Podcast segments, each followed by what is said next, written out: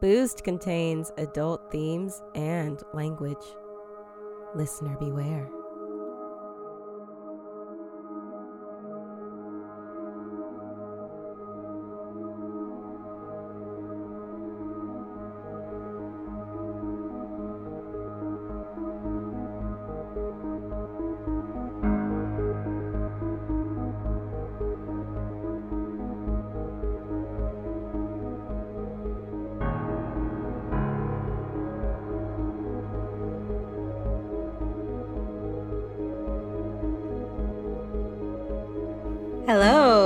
Welcome to another episode of Boozed, where we get supernatural and shit faced.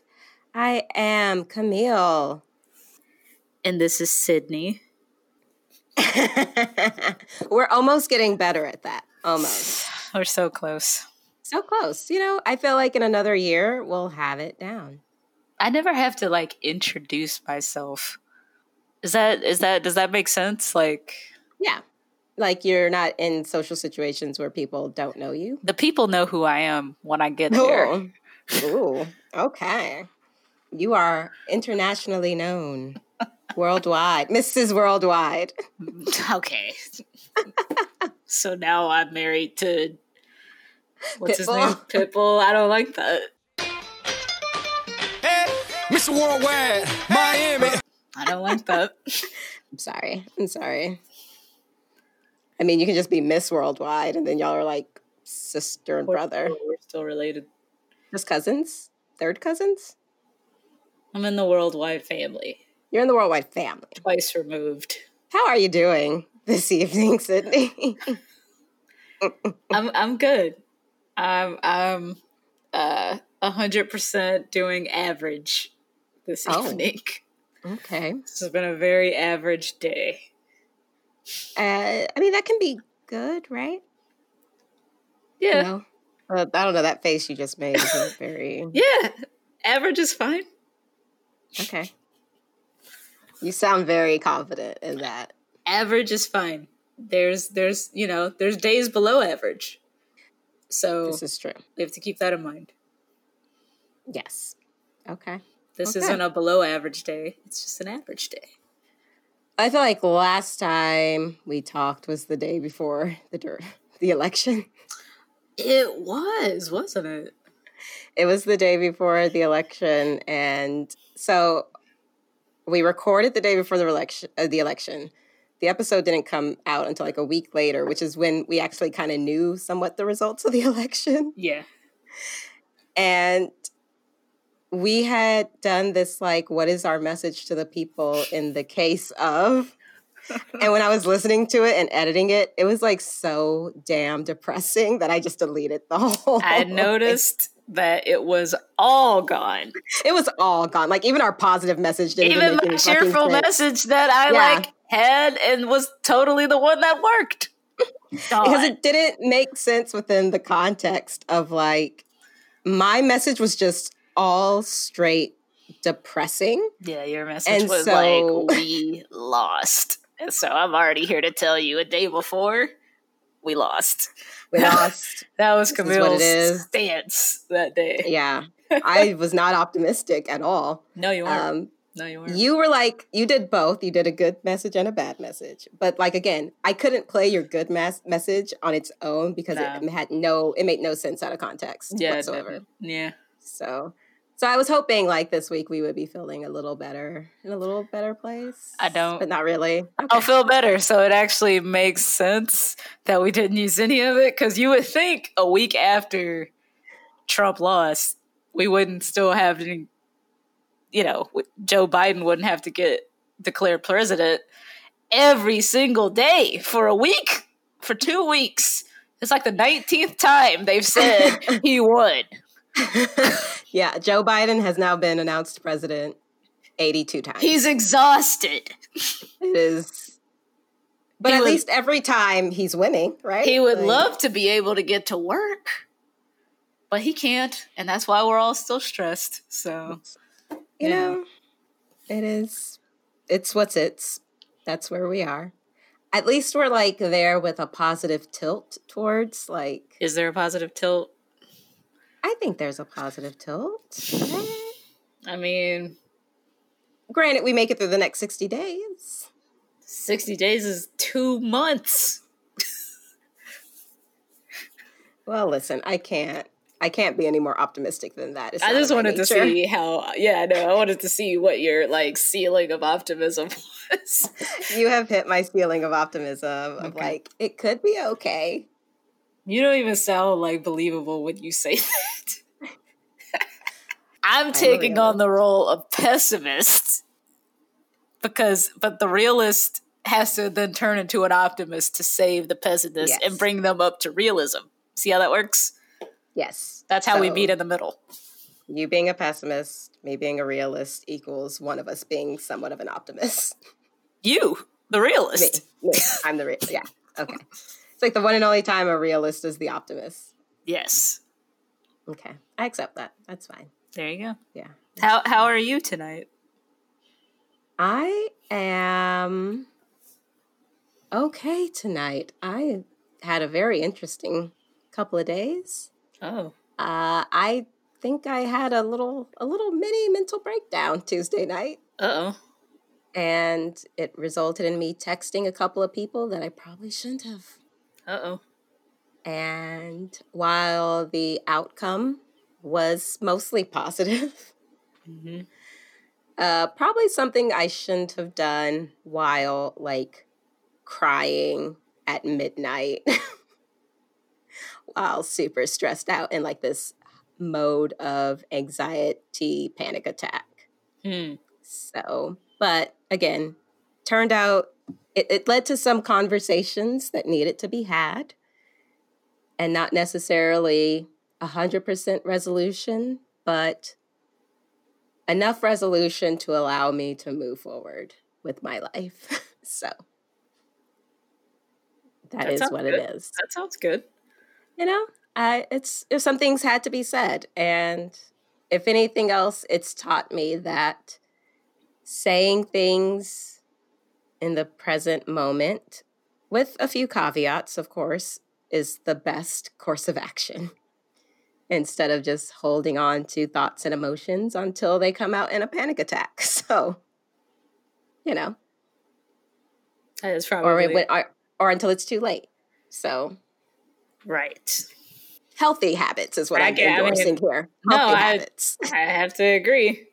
And I wasn't even drunk. That's the worst part. I sent these texts fully sober. I didn't think you were. drunk. However, my however my however my emotional state was questionable. So well, sometimes we can be intoxicated with emotions. mm, Mhm. hmm hmm Yeah. Very wise. That does happen. We do send Yes, texts that. um Oh well, they got sent. Oh. So. Yeah, it's one of those things where it was like press send, instant regret. Mhm. All the regrets. All of the regrets. All the regrets. so anyway, Sydney, what are you drinking this evening? Um. Well, guess who's got regular size glasses again? Oh, I didn't even notice earlier. Look at you, fancy pants. What? These are like ten bucks down at the Okay. Target. Okay, they were on sale. I Ten for got- four, four for ten. I got four of them in a box. They were ten dollars, and uh, the other ones were the same price, but they were gigantic. They were this big. Who needs a wine glass that big? Someone with No giant one. hands and is a huge alcoholic. That's who. But I got my regular size, and I'm drinking. I'm I'm still on my white wine train. I was gonna get tequila. Okay. I was gonna get tequila because I Mm. thought Camille would be getting tequila. But God, she no. Why didn't. Why would you think that? Because After thought, last time? I thought we were on a. I thought we were having fun that night. No, you were having fun antagonizing me. I was not having a good time at the end. You needed to stand up and do. You keep saying you keep saying that, and I did that, and it didn't. text, No, didn't you? because you also kept antagonizing me that I wasn't drunk enough. So, which ended in me taking more shots than I should have, which end, ended up in me feeling like shit and feeling like I was going to vomit. That's fine. Whatever. What are you Either- drinking tonight, Camille? Since you're not drinking tequila, because you know. Yeah. Bad No, I did. So I did buy some margarita mix. So I was considering doing some tequila with the margarita mix. I felt would have been a little safer. But uh, I just wanted to go with what I know because, according to you, the tequila didn't make me seem drunk enough. Um, and I know that whiskey usually does the job. So I did a, well, my glass is empty now, but Oh, is it time for a refresher? It is not, and let me tell you why. I've had about four drinks already. Says we don't know because she didn't go live, so none of us, including me, listeners, can verify that that's true. No. Don't don't talk to them. You talk to me. Don't talk to them. They don't know. Okay, and neither do you. Exactly. None That's what I'm know. arguing. We don't know. What you saw me post on Instagram was my second drink. Okay.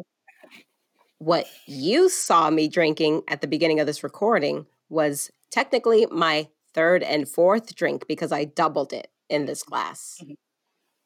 I have had four drinks, minimum four drinks. And what I've drank is a mixture of non alcoholic ginger beer from Stali and wild turkey honey whiskey.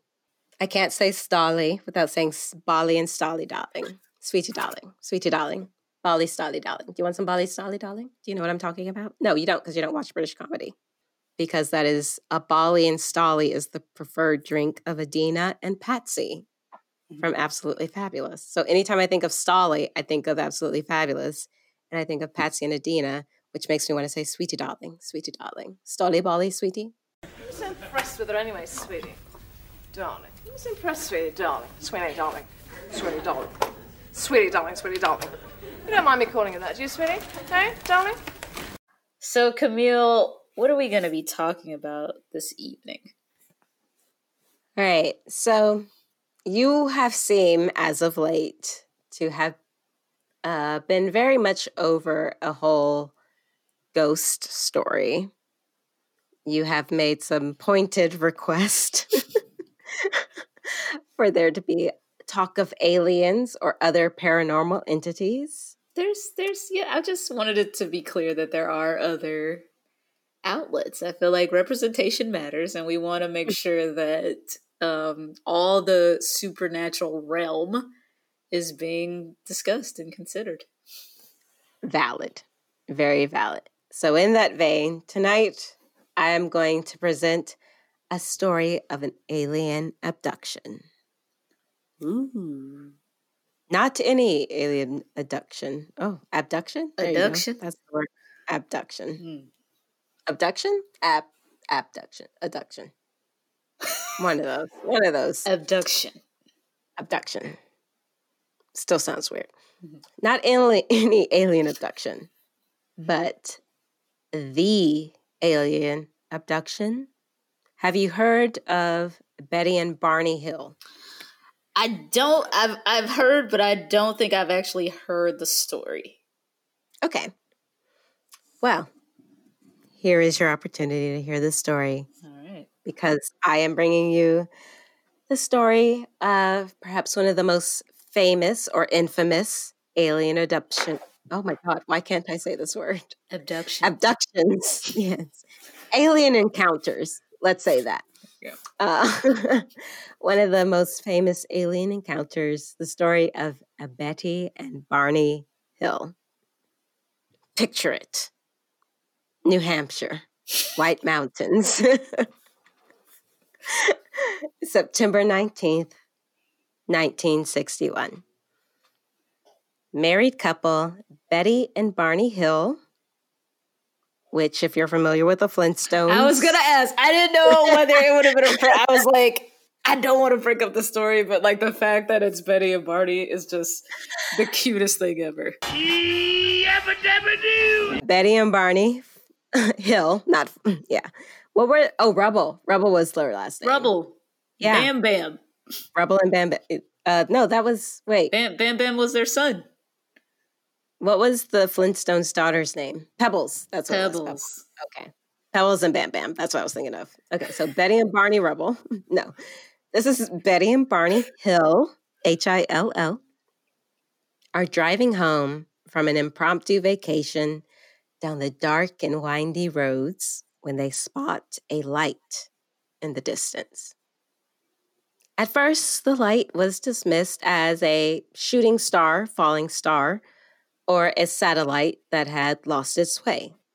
But something about its movement across the sky seemed off. And when the light started to appear to grow in size and move more er- erratically, Betty encouraged her husband to pull over in order to observe the light through their binoculars. Betty and Barney Hill would arrive home a little after dawn on September 20th with dirt, tears, and scuff marks on their clothing, broken watches, and a broken set of binoculars, and a story that would change popular culture forever. Woo! Sorry, I know it was about aliens and I did a ghost sound. No, that's fine. so, Betty and Barney Hill were a fairly average couple. Barney was nearly 40 at the time of this story and worked at the post office. Betty was about 42 and worked as a social worker. They had been married for about a year and a half, and after many busy months working and participating in church and civil rights movement activities, they were active in the local Unitarian congregations, and they were both members of the NAACP. They were community leaders, and Barney sat on the local board of the United States Commission on Civil Rights. All very important points. But after many months of work, the Hills decided a little vacation, uh, a postponed honeymoon, if you will, away to Niagara Falls was a good idea. Now, it is important to note a very distinct thing about the Hills, and that is that they were an interracial couple. At the time when Miss miscegenation, I think I said that wrong, miscegenation laws were still in place in many parts of the United States. In fact, interracial marriage would still largely be considered illegal until until slurring so much I hate it. I hate it so much. In fact, interracial marriage would still largely be considered illegal until June 12th, 1967, when the Supreme Court issued a unanimous decision in the Loving versus Virginia case. Oh, yeah. Yes. So if you're not familiar with the Loving versus Virginia case, go see a fucking play that I starred in in February. Um,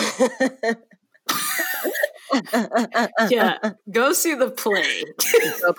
to the past, February 2020, and go see a play called Loving and Loving. You should really do Uh, that. It was very good. Oh, well, thank you.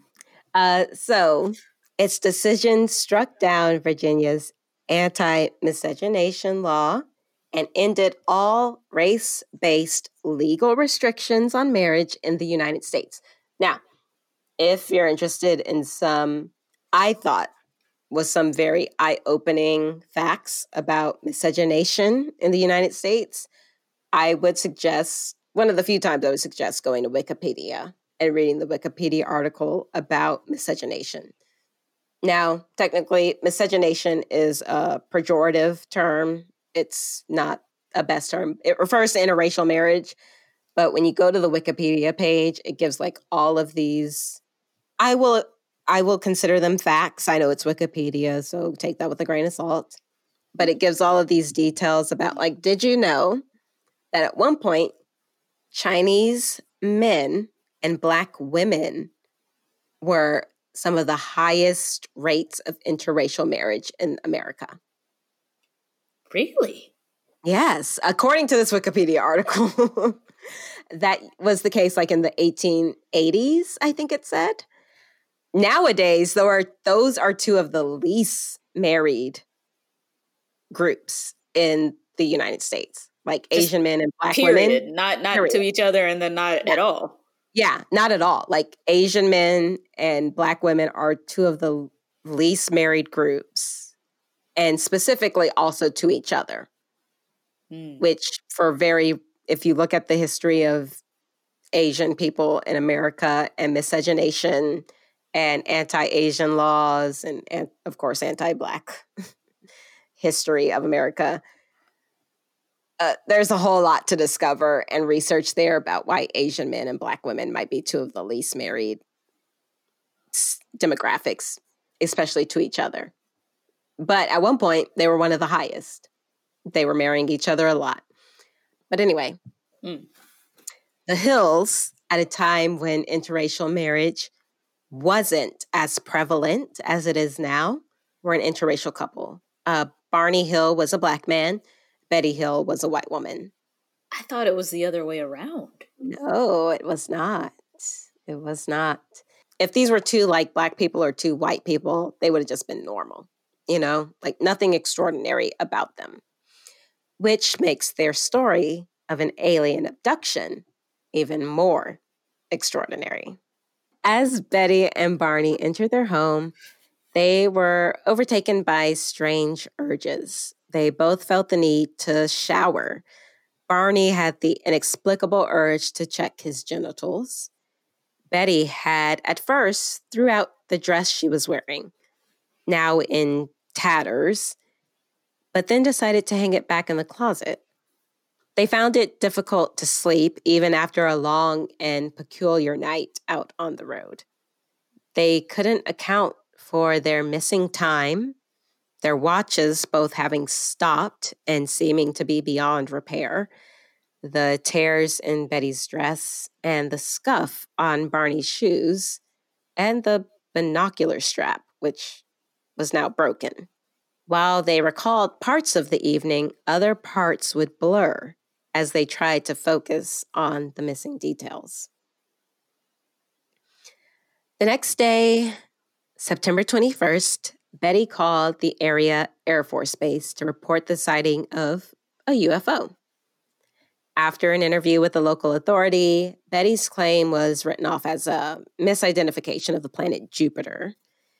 About a week later, Betty would reach out to a retired Marine Corps major named Donald E. Keyhoe, who was also the head of NICAP, which is a civilian UFO research group, after reading his book on UFOs.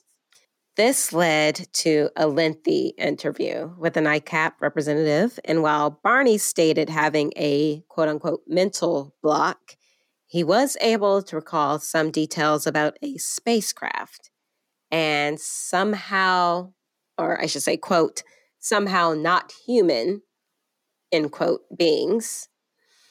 The result of the interview led to NICAP to surmise that they were telling the truth and the incident properly occurred exactly as reported, except for some minor uncertainties and technicalities that must be tolerated in any such observations where human judgment was involved.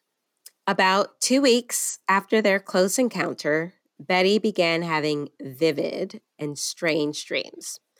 The dreams only lasted about five nights, and in November, Betty, Betty decided to write down the details. In one dream, she and Barney encountered a roadblock, and men surrounded their car. She lost consciousness, but struggled to regain it. She then realized that she was being forced by two small men to walk in a forest in the nighttime. And after seeing Barney walking behind her, though when she called to him, he seemed to be in a trance of sleepwalking. The men stood about five to five feet four inches tall and wore matching blue uniforms with caps similar to those worn by military cadets. They appeared nearly human with black hair, dark eyes, prominent noses, and bluish lips. Their skin was a grayish color. In the dreams, Betty, Barney, and the men walked up a ramp into a disc-shaped craft of metallic uh, of a metallic appearance. Once inside, Barney and Betty were separated. She protested and was told by a man called, quote, the leader, that if she and Barney were examined together, it would take much longer, and she and Barney were then taken to separate rooms. Betty then dreamt that a new man, similar to the others, entered to conduct her exam with the leader. Betty called this new man, quote, the examiner, and said he had a pleasant, calm manner. Though the leader and the examiner spoke to her in English, the examiner's command of English seemed imperfect, and she had difficulty understanding him. The examiner told Betty that he would conduct a few tests to note the differences between humans and the craft's occupants. He seated her on a chair, and a bright light was shown on her. The man cut off a lock of Betty's hair. He examined her eyes, ears, mouth, teeth, throat, and hands. He saved trimmings from her fingernails after examining her legs and feet, the man used a dull knife to scrape some of her skin onto what resembled cellophane. He then tested her nervous system and he thrust a needle about four to five inches long into her navel, which caused Betty agonizing pain. Whereupon the leader waved his hand in front of her eyes and the pain vanished. The examiner left the room, and Betty engaged in conversation with the quote leader. She picked up a book with rows of strange symbols, and the leader said she could take it home with her. She also asked where he came from, and he pulled down an instructional map dotted with stars. In Betty's dream, the men began escorting the hills from the ship when a disagreement broke out. The leader then informed Betty that she couldn't keep the book, stating that they had decided that the other men did not want her to even remember the encounter. Betty insists and Betty insisted that no matter what they did to her memory, she would one day recall the events. She and Barney were taken to their car, where the leader suggested they wait to watch the craft's departure. They did so, then resumed their drive. Wow over the next year or so, the Hills would sporadically speak to a few more experts at NICAP and people with the Air Force and with friends about what they experienced. But it wasn't until March 1963 that they technically went public. So, a little bit of some events to follow on March, and a lot of my research right now is coming from Wikipedia, to be honest. So I used Wikipedia and the history, well, it's the History Channel, but the history.com website mm-hmm. for most of my article information here. On March 3rd, 1963, the Hills discussed the UFO encounter with a group at their church on September 7th of 63, Air Force Captain Swett, S-W-E-T-T, gave a lecture on hypnosis to a meeting at the Hills Unitarian Church. And after the lecture, the Hills told him that Barney was seeing a psychiatrist whom he liked and trusted. And the captain suggested that Barney ask Stevens about the use of, him, of hypnosis in the case about the abduction. When Barney next met with Stevens, he asked about hypnosis, and Stevens referred the Hills to a man named Benjamin Simon of Boston. On November 3rd, 1963, the Hills spoke before an amateur UFO study group, uh, the two state UFO study group in Quincy Center, Massachusetts. Then on December 14th, 1963, the Hills met Benjamin Simon And early on in their discussion, Simon determined that the UFO, the UFO encounter was causing Barney a lot of anxiety. Now, Simon, the person who would be moving forward with their hypnosis treatment, did not at all believe that the extra extraterrestrial, he didn't believe they were been abducted at all. Mm-hmm. It was impossible. And it just seemed like, although it seemed obvious to him that the Hills thought they had encountered aliens, that it was just not at all true. So Simon went into the hypnosis of the Hills, just hoping to uncover more about their experiences. Now, we have heard a bit about Betty and the dreams she documented that she had. Mm-hmm. Now we're going to look at Barney's admissions under hypnosis. Barney reported that the binocular strap had broken when he ran from the UFO back to his car.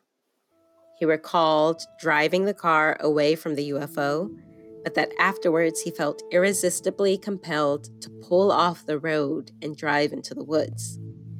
He eventually sighted six men standing in the dirt road. The car stalled, and three of the men approached the car. They told Barney not to fear them he was still anxious, however, he reported that the leader told Barney to close his eyes.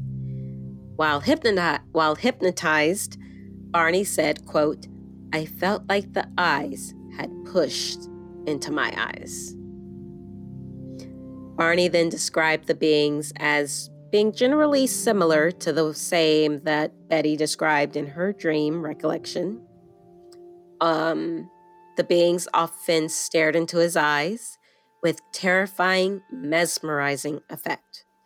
Under the hypnosis, Barney said things like, quote, Oh, those eyes.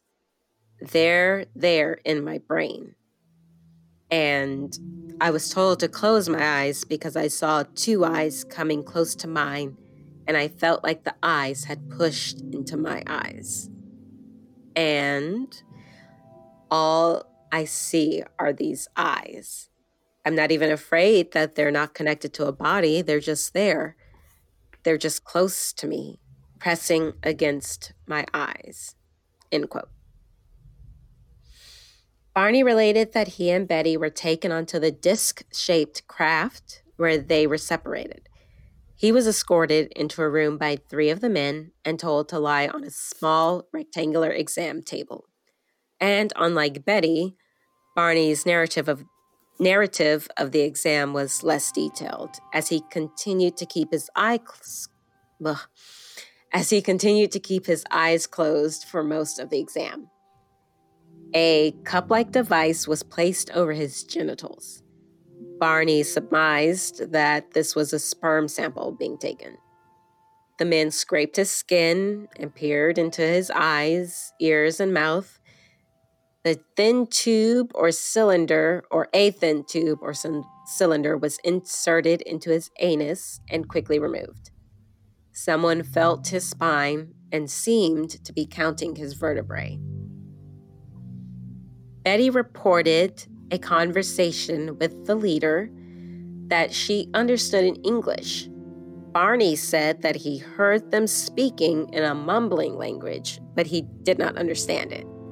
Yet he did actually also understand them in English. Betty also mentioned the same details.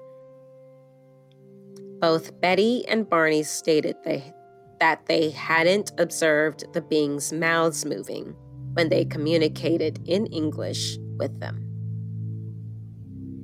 Barney recalled being escorted from the ship and taken to his car. In a daze, he watched the ship leave. Barney remembered a light appearing on the road, and he said, Oh, not again. He recalled Betty's speculation that the light might have been the moon, though the moon had set several hours earlier. He also stated that he attempted to produce the code like buzzing sounds, which seemed to strike the car's trunk a second time by driving from side to side and stopping and starting the vehicle. His attempt was unsuccessful. So after these hypnosis sessions, the Hills pretty much went back to their regular lives. They were willing to always discuss their UFO encounter with friends, family, or whatever UFO researcher they came across, but they didn't really seem to be like out for publicity. However, on October 25th, 1965, now granted, this is like four years after their initial encounter that they reported. Mm-hmm. A front page story in the Boston Traveler asked, quote, UF chiller, UFO chiller, did they seize couple? it's like such a what is that? Um Worldwide news. Yeah, worldwide news. Did they seize couple? Headline, yeah. Yeah. Um, I don't know what the Boston Traveler is. It might be a tabloid, but the reporter John Luttrell of the Traveler had allegedly been given an audio tape about the about um an audio tape of a recording of a lecture that the Hills made in the Quincy Center in 1963. Luttrell also learned that the Hills had undergone undergone Jesus Christ. I should not read while I'm drinking. Uh, Luttrell had uh, learned that the Hills had undergone hypnosis with Simon. Uh, he also obtained notes, allegedly, from the confidential interviews that the Hills had given to UFO investigators, both at NICAP and at the Air Force Base. On October 26, United Press International picked up Luttrell's story, and the Hills earned international attention. Now, in 1966, a writer called John G. Fuller secured the cooperation of the Hills and Simon, who was the hypnotist, and wrote a book called The Interrupted Journey about their experiences. The book included a copy of the star map that Betty described seeing. The book was a quick success and went through several printings. Later in life, Betty claimed to have seen UFOs a number of times after her initial abduction, and she kind of became a celebrity in the UFO community. Barney Hill unfortunately died of a cerebral hemorrhage in February of 1969 at age 46. Betty Hill died of cancer in 2004 at age 85, having never remarried after Barney's death. And that is the story of Betty and Barney Hill. And at least the first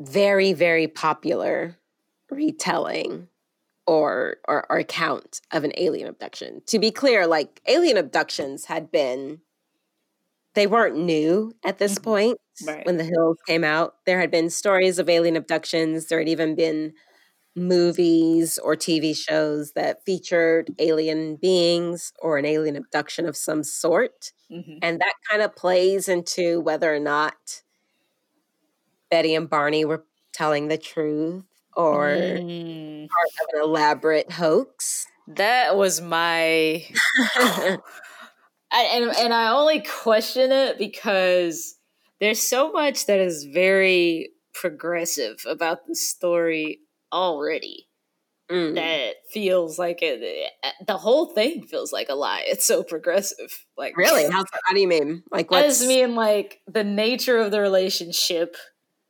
and the you know, especially with I mean, unfortunately, yes, especially because she was white and he was a black guy. Um they're part of a Unitarian church. Mm. I mean, that's pretty different for the early 1960s. Um I will say, however, the Unitarian um, church has a big history of being involved in civil rights movements. I'm, I mean, I'm sure that they do. So, so it's not too surprising that an interracial couple in the 60s would choose an, a Unitarian or Universalist. what's so funny Church. is like this whole story has nothing to do with them being an interracial couple. Which I think that's probably what's throwing me for a loop. Like, and then they went to a hypnotist. it's just like so many normal, modern, yeah. abnormal. Like them being an interracial couple is the least interesting thing about the story. Mm. So, um, I mean, I don't know. Maybe it happened. Uh, maybe. I mean, what? It, what? I don't know. I don't know. Well, so I think so. I had you ever heard like their full story before? I heard about them being a just like the footnotes, like it was an interracial couple driving, and then they blacked out and ended up at home, and they didn't know how they got there, and they thought aliens were involved. Mm, okay. Yeah, there's I I kind of had that same cursory knowledge of like them being this couple who were the first couple to encounter aliens or talk about an alien abduction specifically, not necessarily an encounter, but an abduction. Um, I think the the reasons why you seem to think it's so progressive and unbelievable are the same reasons why I seem to think that it's more real. because I mean, you have this couple, the like Barney at the time would have been like 39, 40. Betty would have been 42, I think 43. What they, they were members of their community, like they were known in their community. They worked for like the civil rights movement. They were this interracial couple when interracial marriage miscegenation laws still existed. Like, I just don't see a reason why they would put themselves willingly under this kind of scrutiny That's true. to make up this story of of all things alien abduction like if you want to get in the newspapers i feel like there were so many other possibly better ways that wouldn't necessarily be detrimental to your reputation Right. i mean like barney worked at the postal office betty was a social worker like these people had a life worth losing i guess Yeah. because eh, if you, if you think about an alien abduction, people are going to kind of be like, okay, they're a bunch of wackos. Like, why? Like, blah, blah, blah, blah, blah. So, why would this seemingly very normal couple both jump on this we've been abducted by aliens claim? I can see maybe Betty or, or like one of them, you know, not to be, let's not be sexist here. I could see one of them saying, I think we were abducted by aliens this night when we got lost on the back roads of, you know, the White Mountains or whatever. Right. Let's say there was aliens, you know, come along with I can't see both of them just for so many years willingly going on with this story when even though they kind of became famous for it, Mm-hmm. there was like a 4-year gap in which they really didn't seek fame. So to carry that on from like 1961 to 1965, that's a real long game, if you ask me. If it's a hoax, that is a hell of a long game right there. It's a long Like, game. I mean, unless you like, unless in 1965 you're like, hey, let's make up this story. But then I feel like if you're talking to people at the Air Force Base in 63, there's a record of that, you know? So again, that's a two year long game, if nothing else. Like, right. Yeah. that's the only thing to me that makes it like seem like not as much of a, as a as a hoax or as like just to put that much time and energy in the 60s when you have better shit to do Yeah. because you're part of the civil rights movement you're an interracial couple why would you put this on your list of things to That's do true. I feel like yeah. Um, when I look at it in that perspective of like, yeah, I mean, if we're driving down the road at night and it's not the clan that's after us and it's Mm. aliens and we make it home, like, yeah, it, they probably wouldn't have put themselves out there like that to be Yeah. like ridiculed, especially for something like aliens. You know, y'all already have like all this shit against you in the first place. So Right, right. And let's not be like naive, even though they weren't necessarily living in the South. Mm. Let's not be naive of to think not. that racism did not exist no, no, no, no, no, no, no. in northern states. no, they had just as much to lose. everything to lose. Yeah, they had And- everything to lose. I guess they Yeah. had to they had too much to lose to to make this up. Now the details might be, you know, details are what they are, but Yeah. they definitely um they had too much to lose. So there is an entire there is so much to this story. So I mentioned the star map. The star map is like a completely it's a it's a whole podcast on its own, like Mm. whole podcast episode. There's a star map that Betty said she saw while in the spaceship. Oh, it's called like the um Zeta Reticuli, I think it's called. Ooh, I can't think of the name right now. I saw it earlier. And it's this placement of constellations. And there was this teacher somewhere who did this whole mapping against the current sky, or based on what Betty drawn, she matched it to the sky for that night to try to figure out like where the the spacecraft would have been, what uh, galaxy or planet cluster this alien ship might have come from. Is this whole thing. Is this whole other Yeah. attachment to this uh, Wow. story. There's a podcast I listened to some months ago called Strange Arrivals. Hmm. And I would recommend that if you want to learn more about the Betty and Barney Hill encounter, this is like a six to seven episode podcast that it digs into it like Hmm. deep. It goes from their initial contact to the people who were trying to debunk it. It has interviews with relatives of Betty and Barney. I don't believe they had any children, so I think it's like interviews with their nieces and nephews. It's Strange Arrivals. It's by Grim and Mild, which I think is the guy who does lore. I think that's his company. Oh, uh, okay. Aaron Mahnke. Yeah. Yeah. I think Barney in the end kind of tried to distance himself. Like he was like, all right, well, let maybe this didn't really happen. Mhm. Hypnosis is very highly debated as whether or not you're mining real memories or if it's all suggestive Right. memories. The fact that these were Betty's dreams that she was interpreting. This is there's a lot of things to try to discredit them, and I think Barney tried to distance him, distance himself at the end, whereas uh, I'm sorry, Barney tried to distance himself in the end, whereas Betty was like probably a little more into the attention. She loved being part of the UFO community, from what they say.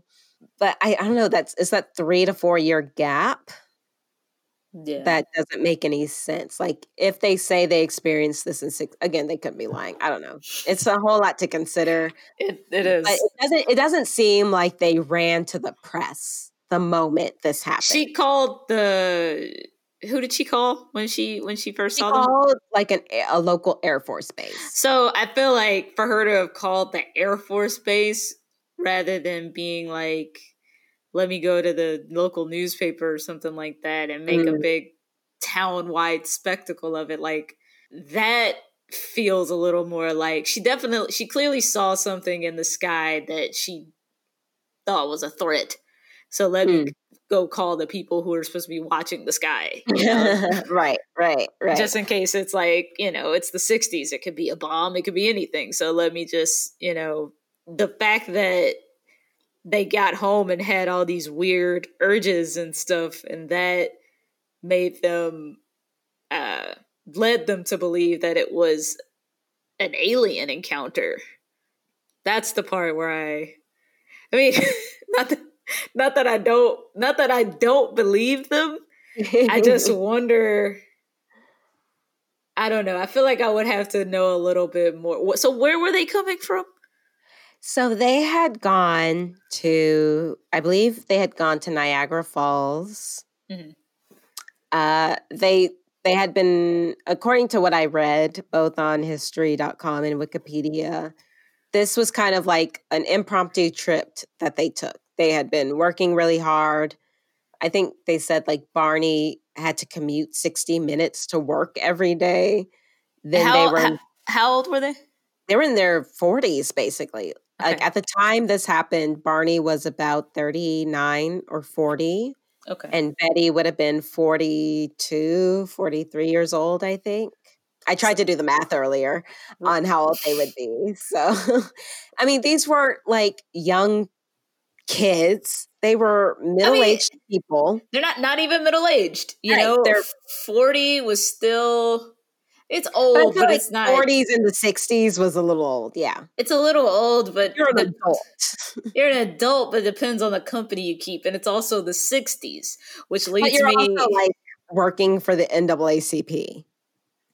okay, like, but You're a mature individual. I feel like you, You- have a, a head on your shoulders. The NAACP has done a lot to make themselves look very good for a very long time, and I understand that, and I'm sure that they are, and I Uh-oh. will negate anything that they've done. Nothing, but my question becomes: romantic trip to Niagara Falls. Mhm. Was there any acid tripping going on on this romantic trip to Niagara Falls? So, according to their story, which was uh, documented, I believe, in the book that I mentioned, uh, what is that book? Um, the Interrupted Journey. So, based on their interviews and this book, they had taken this trip upstate at uh, kind of like as a whim. Mhm. according to them. So much so that they only left with $70 in their pocket, I think is what the article on Wikipedia said.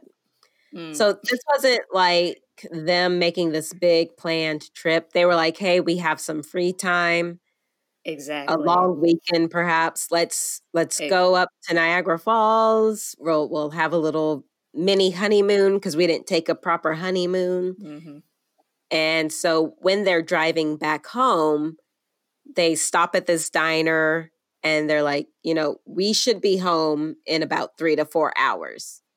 They didn't make it home until seven to eight hours later, allegedly because of this missing time of their alien abduction. I just my whole thing is like, first of all, this whole conversation where they're like, we should be home in three hours. like But you do that, like when you're planning a trip, they did Right. plan the trip. Well, but like you still know, like, okay, we're we're it's three hours to get into Niagara Falls from where we live, right? Okay, well now we're at this coffee shop. It's 10 o'clock. We should be home by one, two in the morning, right? Like just because you know how time and distance works. I, Right. Okay, all right. Like I'm planning, I'm planning to you that. move. Day one, I plan for it to take six to seven hours. Day two, I plan for it to take six to seven hours. If it takes 15 hours as opposed to 14 hours, or it takes 10 hours opposed to 12 hours or whatever, that's manageable, right? Like that's expected. If I'm planning for 12 hours and it takes 20 hours, there has been a problem in my planning or something the fuck else has happened in Okay. the meantime. okay, okay, okay. And according All to them, there was no explainable mechanical issue. It's like they saw this light, they stopped to take out their binoculars and examine what this light might be. And the next thing they know, they're back in their car driving home. It's now dawn, whereas it should have been only maybe one o'clock, 2 a.m. at latest Mhm. but now it's dawn. They're both covered in dirt. Betty's dress is ripped at the zipper, and uh, uh, the the Strange Arrivals podcast explains it better than I did. But she's it's like the rip at the zipper makes it seem like someone didn't know how to work a zipper. Mhm. You know, like imagine if you didn't know how a zipper worked and you were trying to take a dress or a zippered garment off of someone Yeah. you you would probably rip rip it or break the zipper or fumble around to damage Right. it. Right. And then there was a rip at the hem. Then Barney's shoes, I don't know if I mentioned this, like Barney's shoes were scuffed up. Barney was known to be a very meticulous, clean person, shined his shoes daily, if not weekly, right? For him to have scuffs all over his shoes, he wouldn't carelessly walk through a field, walk through an area where he's going to mess up his kicks, right? Mm-hmm. So to arrive home, our our shoes are messed up, your dress is messed up. Both of our watches have stopped working. And like I get like back then you had to usually wind a watch. Like some of the nicer watches you had to wind manually. They couldn't get their watches to work again. So let's say they had a nice manually wound watch, their watches weren't working anymore. And uh, allegedly never worked again. According to the story, they never worked again. So, I mean, I, will give you okay. I'll give you the watches. Okay, I'll give you the watches. That's very that's very suspicious. You know, UFOologist, which is apparently a thing. Uh, always UFOologist. Listen to ology. You should ask Allie to do an ologies episode on UFO. Dude, I should look up and see if she's done one. if uh, Allie Ward's done an ology episode on UFOologist. Um, because missing time is a big thing in UFO abductions. Like it's one o'clock, next thing you know, it's five o'clock. Where'd the time go? Well, you were abducted by aliens. Well, should wouldn't we all love to use that excuse? Right. I, guess, I guess for me, I don't see what they would have to gain by making this up. Like they did do some well, news articles, they did do an, a TV appearance there was a movie made starring James Earl Jones, but it's not said oh. that they get any royalties or anything from this movie. The most notoriety they get is within, like, you know, they have their brief 15 minutes of fame, and then mm-hmm. Betty gets to talk to a bunch of UFO groups for the rest of her life. That's about the only notoriety and fame that they seem to get. And okay. so to me, it's not worth it to like potentially blow your life up. I've to get so little. I've moved on from the they're lying theory. Okay. And I've moved towards the they were on drugs theory. because no, because what about these people tell you or suggest that they were on drugs? In their 40s, no kids. Let's take a let's do something crazy. We're just going to go up to Niagara Falls, seven whatever money's in our pocket. We're going to go up there we've never done LSD. Like I've heard that it's pretty like what if we tried it? Like what if we did this together? Like we got a long weekend. We'll be somewhere beautiful. They said we should probably be somewhere beautiful. Let's go to Niagara Falls. We'll just like make a weekend of it. And then we'll come home and you know, it'll be all be fine and maybe they were tripping balls for a weekend. And then they come home and they don't understand why is my dress ripped? Why are my shoes dirty? Now the watches i can't explain but i don't feel like it's out of the question. It, it's, and it's still not a lie. Maybe i saw something in the sky. I called you know the air force people because i felt weird and i remember seeing something in the sky so I called, I'm coming down. I'm not high anymore. like I'm coming down. I can make this phone call and report something that I feel like I saw. But like when I saw it, I was not in my right mind. Mm-hmm. Mm-hmm. I don't feel like it's out of the question that these four, these early 40 somethings who have probably, you know, you know, they're already, you okay, know, I need, I need you to look at a picture of Betty and Barney Hill. I'm to Google it right now. Google a picture of Betty and Barney. Because what you're doing. Let's see if these are people who look like they would do drugs. What you're doing is you're dr- you're judging books by their covers right this now. This is true. I am, but it's also the '60s, and they are in their late 30s, early 40s. Like, see. even though they are progressive to a point, I don't know that they are like free balling LSD or whatever on a whim. I don't. Sorry, I, I don't see it happening. I just don't see it happening. I just saw the picture. They are very straight laced looking. They are straight laced looking. I I maybe some weed. I don't see them doing anything stronger than weed. even on weed, if you don't smoke it often and then you smoke it, I told you what happened to me the first Oh, time. I know what I know what happened to me the first time. I got fucking Oh, paranoid as shit. I don't I didn't see aliens though. I just thought I was gonna kill my family. Hmm. Um, which is different. I don't know, man. I just feel like okay, maybe they weren't like maybe it wasn't LSD. I I feel like I can't rule out drugs. Okay. Okay. That's I, fair. I mean, I just feel like I'm looking at them.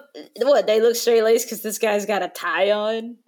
Man, but they also just look like very boring people. Like if someone told me I don't know. I'm if- looking if at someone- Betty. If, someone- if one once showed me a picture of Betty and Barney Hill, Here's which what is I'll the say. picture that the picture that shows up when you Google Betty and Barney Hill, which is Yeah. like the Wikipedia photo, right?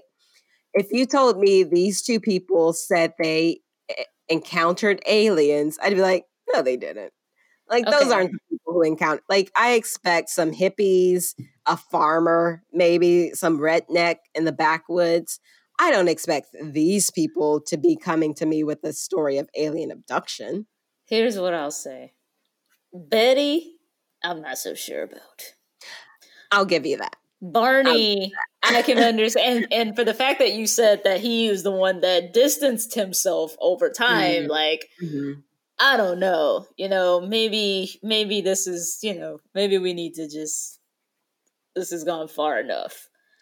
I can, I can I can agree Betty might have been a bored housewife who needed something to do. And Barney might have Something indulged. like LSD. Well, something like making up a not maybe drugs, but making up an alien I think something like drugs. Okay. I guess it gets down to let me ask you this. Do you believe in aliens or extraterrestrial life? Hmm. Hmm. There it is. aliens N- dang it's so hard to just like answer that question and like you know because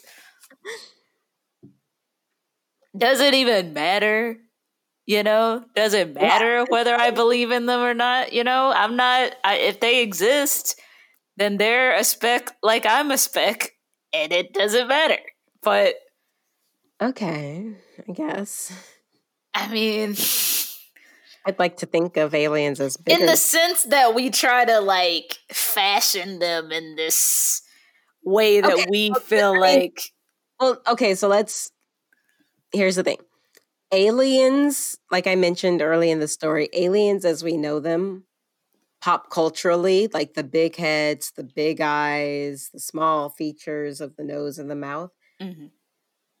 part of that came from Betty and Barney's description of their abductors. So let's take that away. Do you believe there may be life on other planets and or galaxies? yes Okay. yes So what extent do you believe that these are intelligent life forms? i believe that they must be intelligent life forms just because if you're if you understand the vastness of the known universe Mhm. it's i feel like it it it it could be and there's no explanation like is it copies of is everything a copy and it's all copies of everything else? Like there's this whole other Like galaxy. yeah just Yeah. multiple galaxies with the same you know they've got a sun and this one has a sun and then they've For got their planets Like in the like the comic books universe, like multiple Earths, you have but we just can't version of you on a different Earth. in the same way that you can't access somebody in Switzerland every day, you know, Mm. but there are people in Switzerland. Okay. know. Yeah.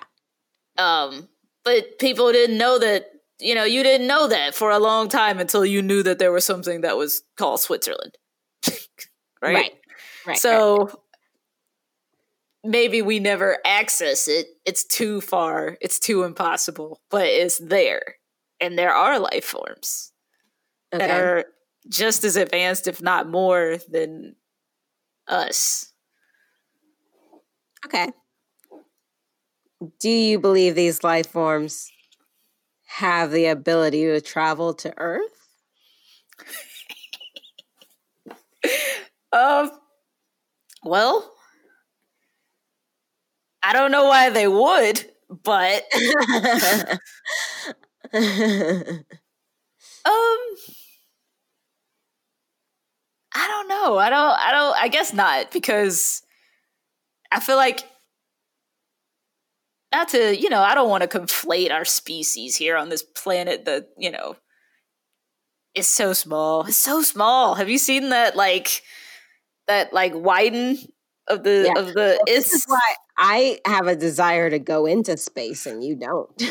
I will die here on the blue planet. And I want to be like Sandra Bullock in Gravity and figure out what the Sandra. Bullock didn't even know what she was doing in space, just flailing around, survived. screaming. She sur- she wasn't screaming. She survived. She was screaming. You couldn't hear her because it was space, but she was screaming. She seemed very composed in most of that movie. George Clooney died. well, uh, of course. Why would you even send George Clooney to space? But that's a whole other. What I'm saying is, if if if they could get here, if we, I just I don't like I said I was about to say I don't want to like conflate us, but it seems as though why can't we get there? You know, Mm. why would they be able to get to us if we can't get to them? Because they're better than we are.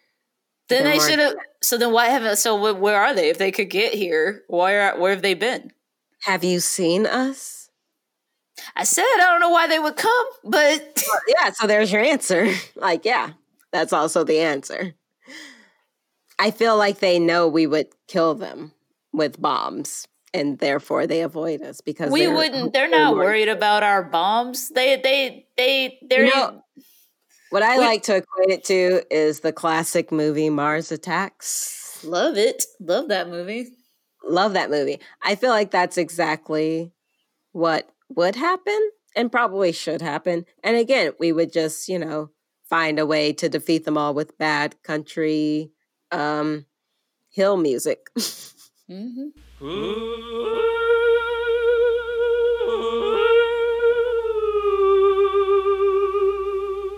Pam Grier would save us all, but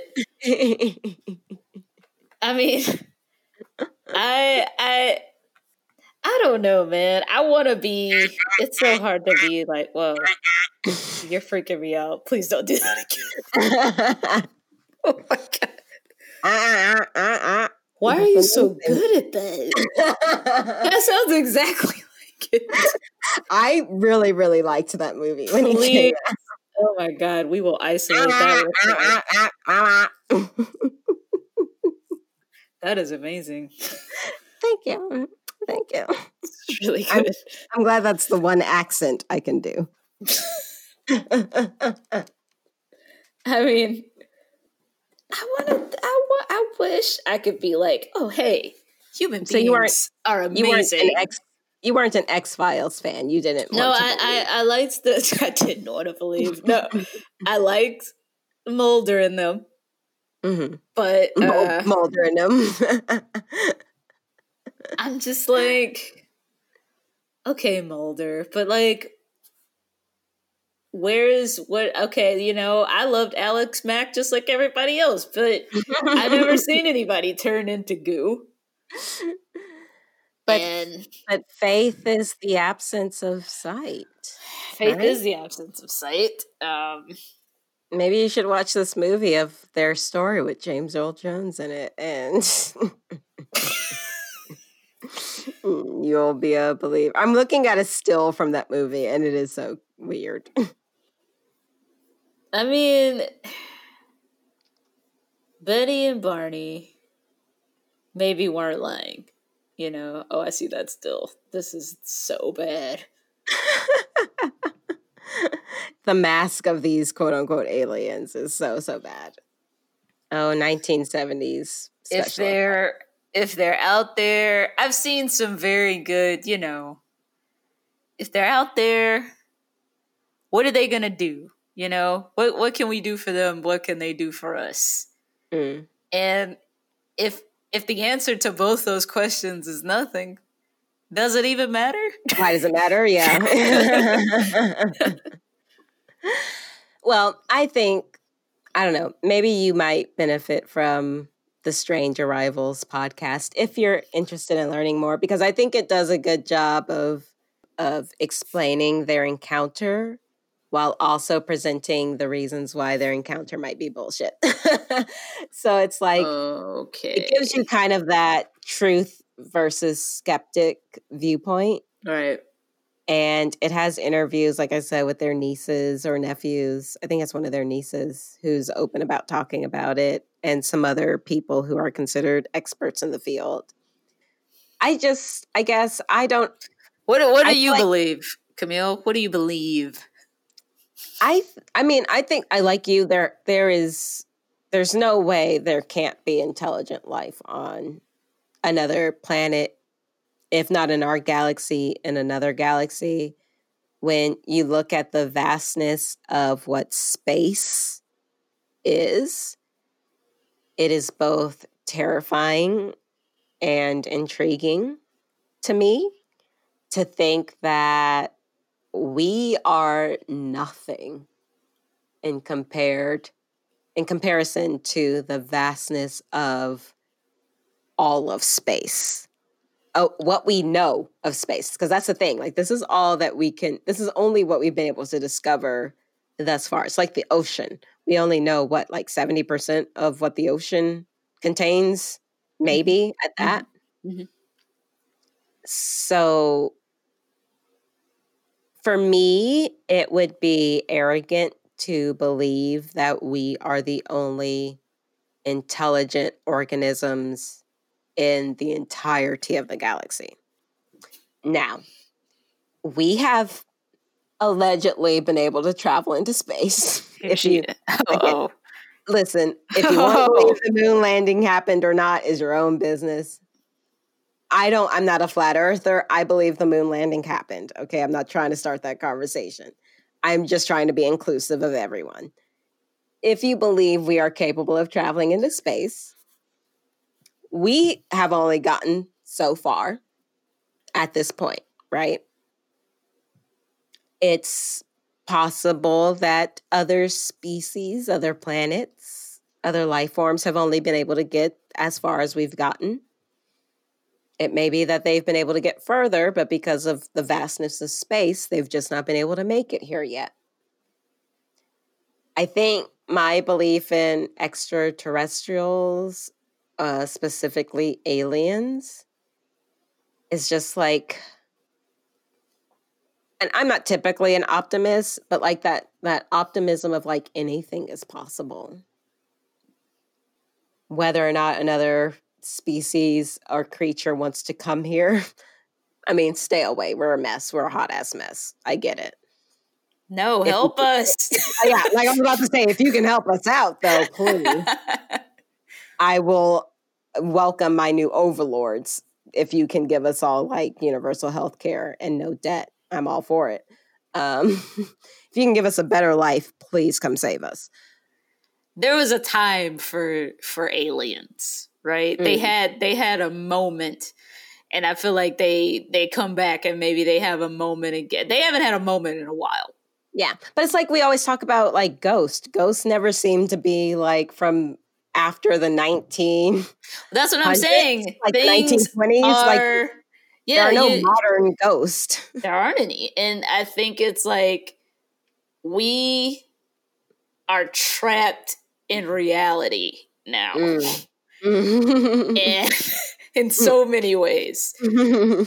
I was just telling my friend the other day, I'm like, Twitter is the accounts of like the president and all these people running for Congress and stuff like that. They're protected accounts. They can't be deleted because anything they say is like archival right, right. because they're um, legislators and stuff like that. And I'm like, I don't know that we should know that the president is drunk. I don't know that we should know that. I don't know that I should know the inner workings of these people's thoughts. No one ever has. No one walking the like no one no other people have ever known this much about anyone. So like we're just trapped right here. So we can't think about afterlife anymore. Ghosts. we can't think about aliens. Like either you're coming or you're not. so I think they had their moment. So yeah, mm-hmm. I would mm-hmm. think it it especially if you bring it up now, it's like you'd be more ostracized. And I would yeah. assume then too, even though it's more interesting in the 60s and it's more interesting when something like Roswell's on and stuff like that. Oh, but I loved Roswell so much. You seem like you did. I love Jason and Behr. It's, it's interesting when, you know, the X Files is on. They have their moments, but then right, right. there hasn't been a alien show. Has there? Well, Roswell had a reboot called Roswell, New Mexico. I haven't seen it, but I think I did hear about that. Again, I, I I'm I'm not I'm not putting it in the hoax category, but I'm not taking it out of the drugs category. Do they talk about that? Oh, do they do they ever like explore if that could have been a possibility, or they just completely? Uh, it never came up in anything I've heard, and I'm really surprised about that. I feel like at a a, a, late 30s, early 40s couples were experimenting with drugs. You guys like, would assume a lot of. It was but the I 60s. Like I just feel like it's not, it, it would be presumptuous to assume that that was not a possibility at all. I don't know. I think that like especially LSD, that's something you got to work your way into. I think no, you were, don't. People do. Well, but here's the thing: uh, with the amount of scrutiny that they've come under to this point, I think that if they had some involvement in drug culture, we would know about it. Maybe they never did it again. Where would they have one time gotten LSD they on their in, vacation? They weren't too far from New York. They were in uh, Niagara Falls. I guess I just I'm just I saying like- I feel like to for to, for people to call it a hoax before they call it a drug trip is is silly to me because Isn't it's it the same thing. No, it's not the same thing because if they were high on acid, they did they saw something that they really believe that they saw. That's that's where the wholeheartedness of it comes from. That's where the I am I'm not doing it for notoriety. I really believe that I saw something in the sky. We came home, we had dirt all over our clothes. You don't know. I mean, maybe they were running around in the woods all night. You don't know. They don't know. And then got in their car and drove home and then took a crashed, woke up and forgot how they got there. Yeah. Yeah. I mean, and that's explored in that other podcast again, the possibilities of why they lost time, how they lost time, how things might have gotten broken or their clothes might have gotten ripped. So, I mean, you're not, your theory is not out of the realm of possibility. I know that I, it isn't. I've never, I've never heard or seen drugs be presented as a, a theory, though. Like I've and, heard and the fact that that's true, that it's never been presented as a theory, I think is strange. And I'm glad Booze Pod is the first people, we're the first to say that maybe they were high. And I don't understand how it takes you from all the way from the 60s to now to, to, to think that that might have been true. Like, come on.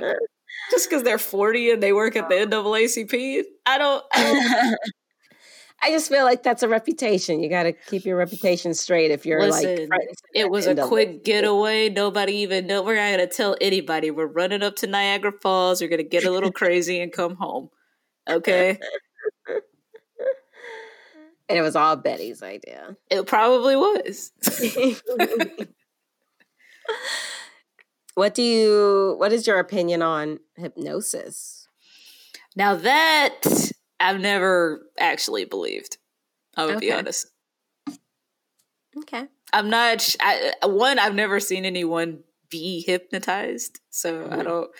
I can't. But um, I'm not sure what that is. I'm not sure that I could say that that is uh that I could just take that for what it is. I f- that's one of those things I feel like I would have to experience it to believe it. Yeah. Okay. What about you? I'm apt to believe the same as what you said. I I've never done it.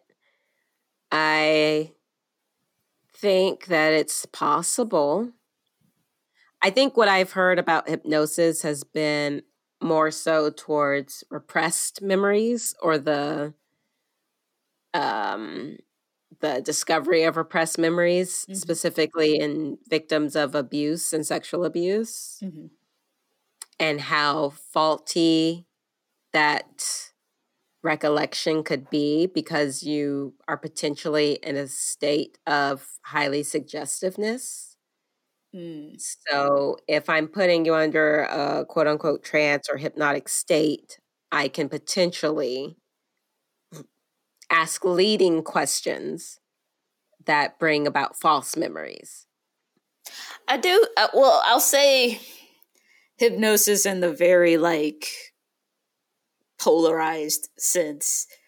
Um, Oh, like now you're a chicken, act like a chicken when I yeah, snap my like finger. like that Uh, kind of um, fantastical. yeah. yeah, Magic show type is of. very um you know that and and i would have to look into sort of the the actual because i'm sure i i will say i do think that like you're saying people suppress things all the time and your memories always change like you're never remembering anything exactly the Right. way it happened and Yeah, i you're do, remembering the last time you remembered it, technically. yeah, and it always changes each time you have to recall it again. So Right. just little little bitty details of it over time always change. So I do think that there are people who are probably trained. I mean, I think this is part of psych, you know, psychiatry and psychology is probably trained to be able to like like think of your mind as like all these doors that the right thing opens the right door and then you Mhm. recall all of this stuff that you didn't even know was back there cuz you just locked it away. I don't want to, you know, and I don't ever have to come back to that, but the right you know, pathway I'm asking the right question that brings you to something else, that brings you to something else, that brings me to that door that you didn't want to open. And now it's got to open because you know it's there. right. So I do think that is possible if that's like, but I don't think you have to be in a trance for that. You know, I think that's a matter of um, understanding how to help someone recall things that they don't want to recall. Like understanding how to break past some of the some of the um some of the stuff that I think people just like commonly with any kind of trauma just build up and put in front of them, you know, put in Yeah. front of that door of whatever it is you don't want to go to. yeah, the mental blocks. Yeah, they know what to say to you, what to ask you, ask you, and I don't know that it's like I'm not trying to. It's not about putting a, something in your head so you Mhm. give it back to me. It's about like you just telling me what you see.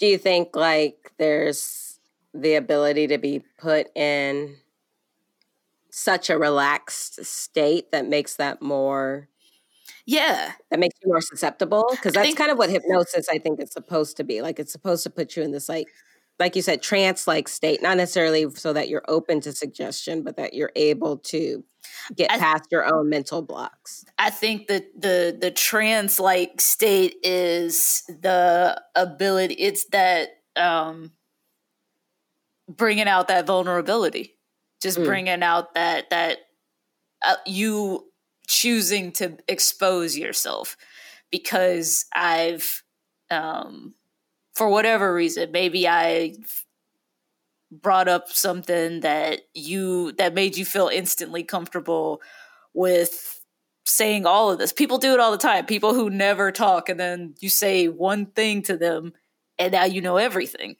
I do that all the time. It's, and I'll- it's those things like I feel like there's there's like a study, there's an art to that. Like It's just- called giving me whiskey.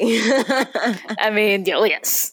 or That- asking the right question at the right moment. Exactly. So I feel like, yeah, there's a relaxed, safe state that people can go in with other people and um an energy that makes you more willing to you know and then i think even if have you ever like found yourself midway through talking about this shit and going oh no oh yeah, Here all it the comes. time.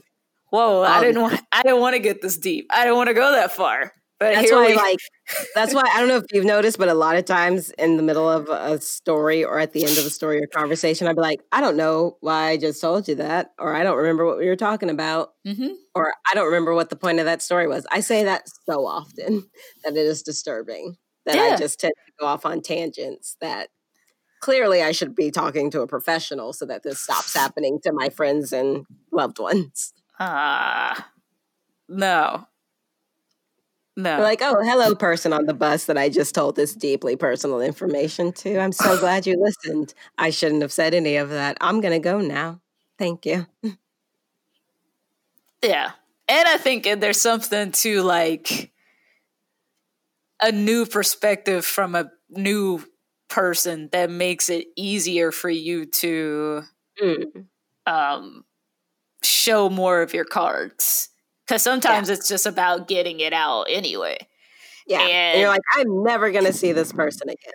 In life." Yeah, yeah, but like at least they helped you open that door. So maybe it gets a little bit easier now that I can I can do that. I know I did it with a stranger, you know, but there it is. Now I, you know, now I got to think about that a little bit. I can't just like push that back again.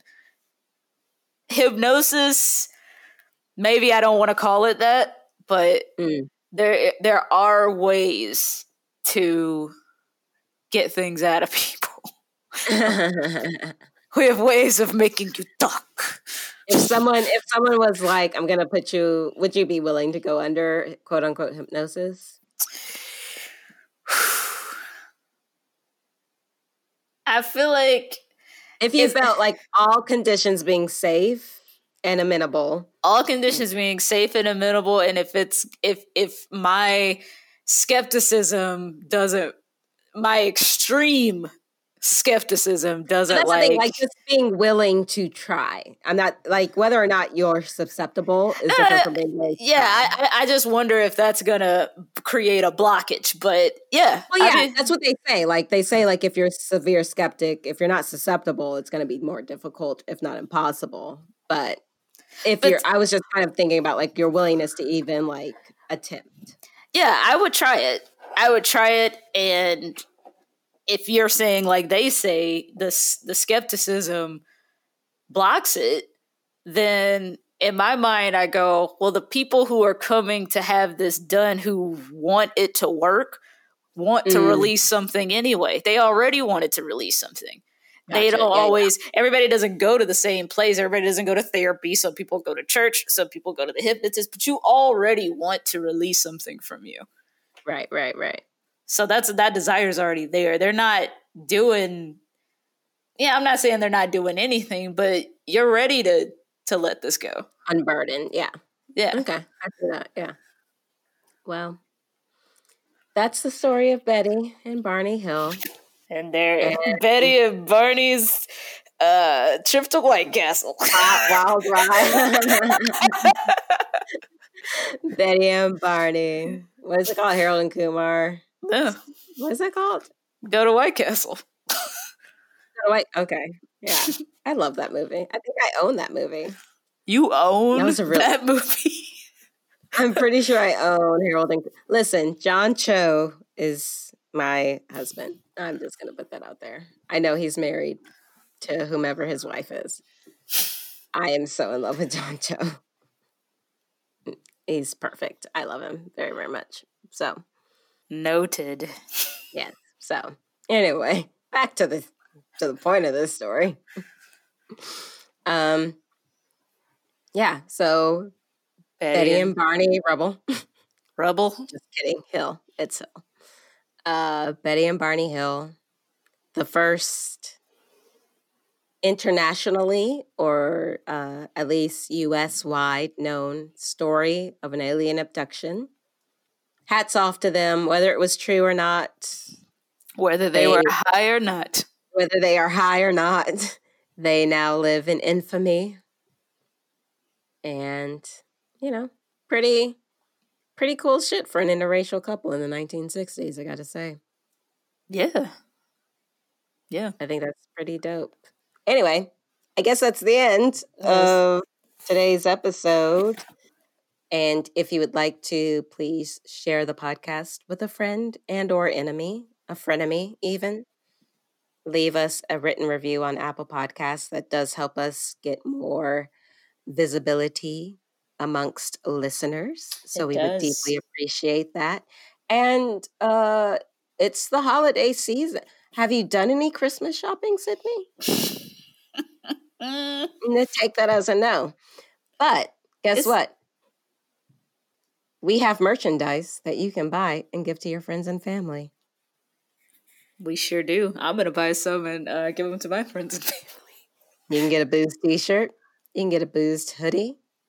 You can get a boozed coffee mug. You can get a brown liquor lady coffee mug. And you can also get a nice tote bag that has a blood splatter all over it and our logo. So, you know, that's fun to carry around at the holidays. Something yes, that it looks like carrying a murder kit in it.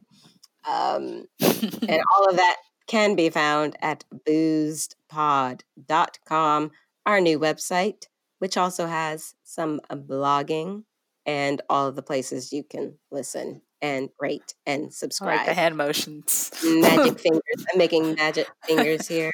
Yes, that no one else can see but you. Uh, and possibly Patreon patrons. Speaking of, you should support us on Patreon. and if you can. Oh, I just made my glasses all smudgy. Damn it. Um, with all my magic fingers. Uh, don't do spirit fingers or magic fingers close to your glasses. You're going to smudge them. Don't touch your Yeah. face. We're still in a pandemic. I, I touch my face constantly. God. Cut it out. I wash my hands. It's fine. I am here alone most days. Wash So- those fingies. Watch your fingies uh, and use your fingies to go to patreon.com slash boostpod. If you would like to support the show, we have multiple levels starting at $2 and you get some extra content. You might be able to see a video of this very episode if I ever decide to upload it. And Sydney, where can the people find you on the internets?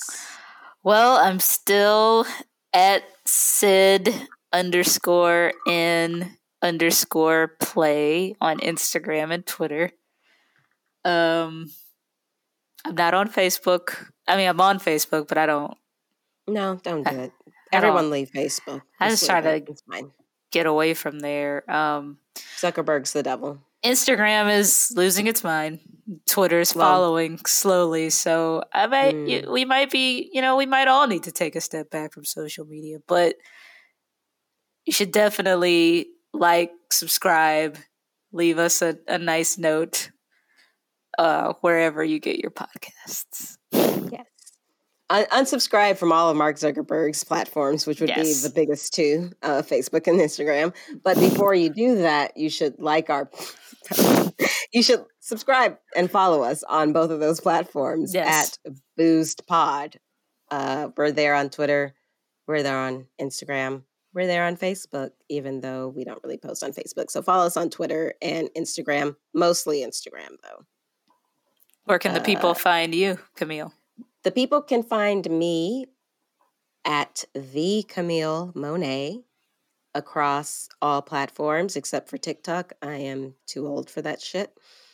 Um, again, you can find Boozed Pod on all platforms at Boozed Pod. Even that does have a TikTok. It's not much there, but we do have a TikTok for the podcast. We also have a Reddit page for the podcast.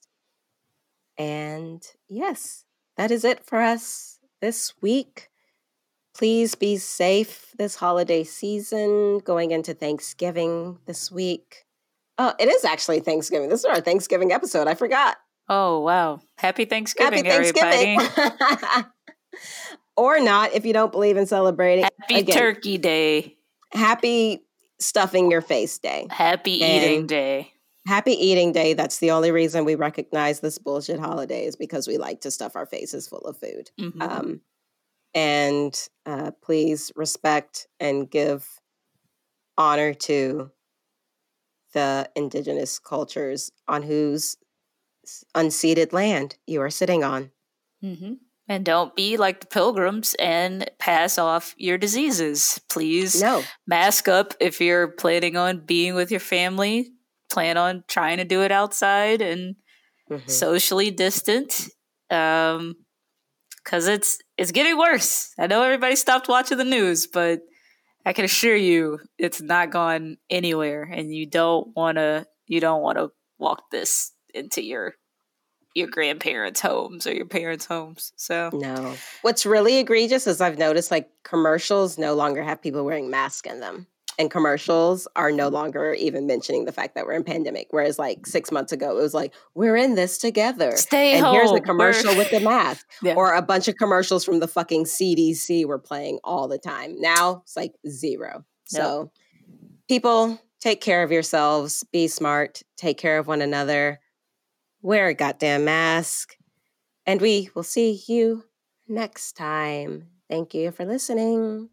Bye bye. Bye. Thank you for listening to Boozed. Our theme was composed by Vincent Parrish. Sound production is done by Sydney Johnson. You can find us on social media at Boozed Pod. That's B O O S E D Pod. If you would like to support the show, please go to patreon.com slash boostpod to make a contribution. Thank you for listening. And don't forget, get boozed.